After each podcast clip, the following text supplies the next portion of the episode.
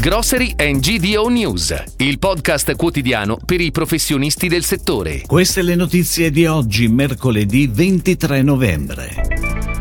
Nutri-Score, eurodeputati contro l'etichetta semplicistica. Alimentare, la DOP Economy vale 19,1 miliardi. Manovra nuovo stop per plastica e sugar tax. Aumenti prezzi pesce fresco a tavola, cala del 31%. L'etichettatura nutrizionale sul fronte della confezione dovrà essere semplice ma non semplicistica, priva di giudizi di valore, con informazioni su calorie e nutrienti per porzione e inoltre deve prendere in considerazione i criteri che guidano la scelta dei nutrienti e di altri componenti non nutritivi degli alimenti. Lo chiedono 23 eurodeputate di tutti i gruppi politici in una lettera inviata ai rappresentanti della Commissione europea.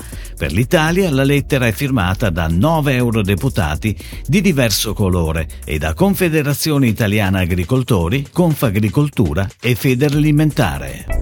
Ed ora le breaking news, a cura della redazione di gdonews.it.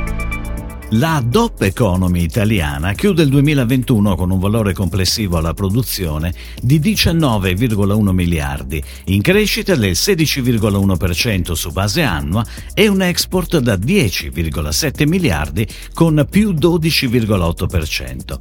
Un risultato record che emerge dal ventesimo rapporto Ismea Qualivita, che porta a quota 21% il contributo del comparto DOP IGP al fatturato complessivo del settore agroalimentare alimentare nazionale, espressione di un patrimonio economico non delocalizzabile, che in tutto il territorio coinvolge 198.842 operatori e 291 consorzi di tutela autorizzati dal Ministero.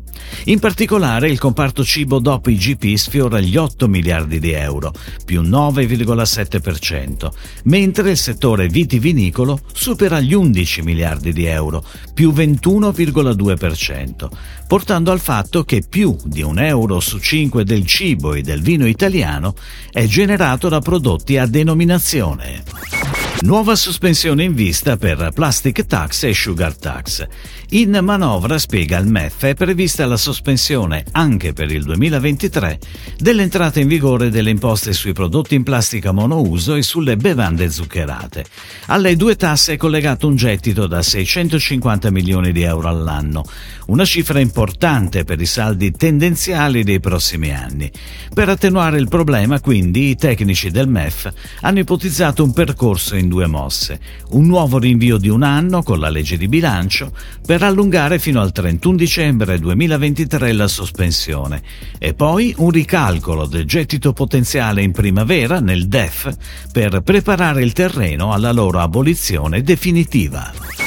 Gli italiani tagliano del 31% gli acquisti di pesce fresco, anche a causa dei rincari con i costi per le imbarcazioni che sono praticamente raddoppiati a causa di guerra e caro energia.